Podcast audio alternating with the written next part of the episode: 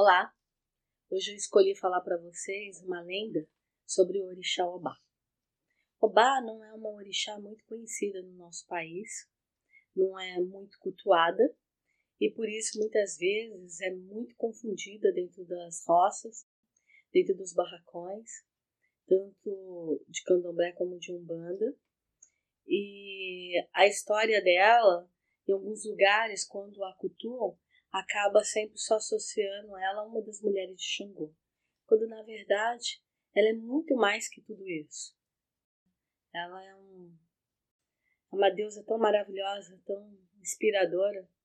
Então eu resolvi contar a história dela para vocês e vou dividir essa história em duas partes. A primeira parte eu vou contar a filiação dela, o nascimento, até que ela vai viver com Xangô, e depois vou contar uma segunda lenda quando ela se separa de Xangô, que aí marca de fato a, o desabrochar de Obá. Então vamos lá. Obá é irmã gêmea de Yansan, é filha de Afefé com Iroko.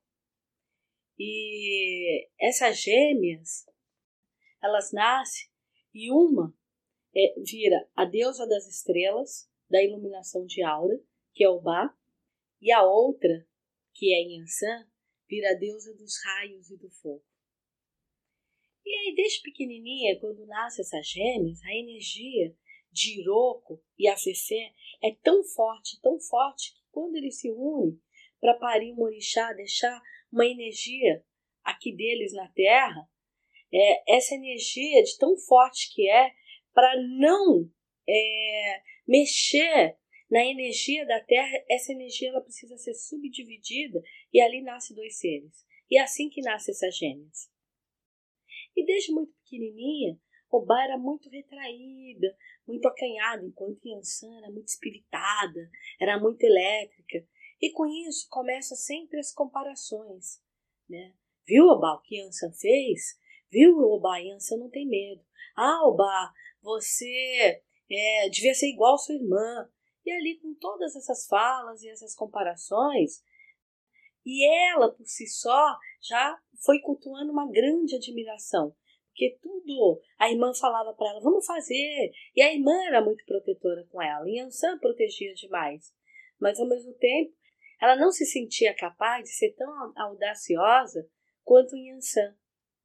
Então ela ficava ali sempre retraída, sempre na dela.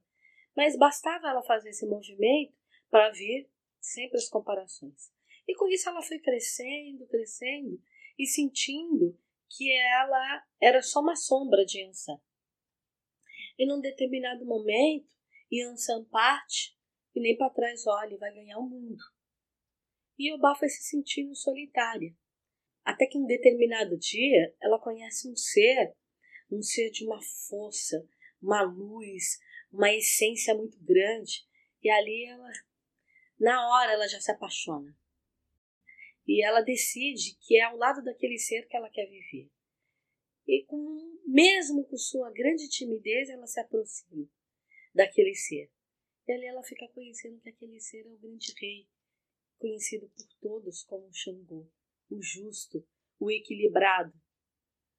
E Xangô, quando olha para aquela menina, ali ele já sente uma afeição grande, um grande carinho, um grande amor, e nasce um laço tão bonito que passa um tempo ele a convida para viver juntos. E assim vai, e ali começa a história de amor dos dois.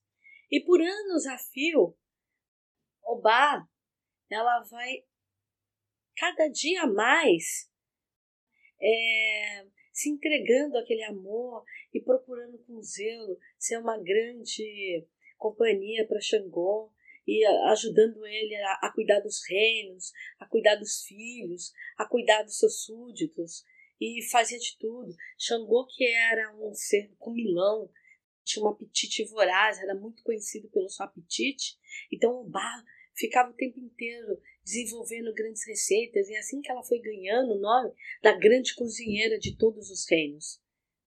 E ela vai fazendo de tudo para agradar Xangô e sempre vivendo só para o outro, vivendo para o reino, vivendo para os filhos de Xangô e vivendo para os seres que ali estavam em volta. E quando eles saíam dali e iam para os reinos dos outros orixás, ela sempre se preocupava de criar um mimo, de criar um prato, de criar alguma coisa para levar para agradar os outros orixás. E assim ela fez a caminhada dela, uma caminhada de o tempo inteiro ela se esquecendo de ver quem ela era, o que ela gostava, qual era a sua verdadeira essência, e só usando a energia para agradar os outros e enxergar os outros.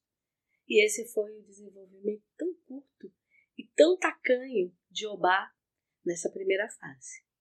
Olhem, vão escutar a segunda parte que aí vocês vão se apaixonar completamente como eu sou por essa grande deusa. Muito axé. O Bagirê.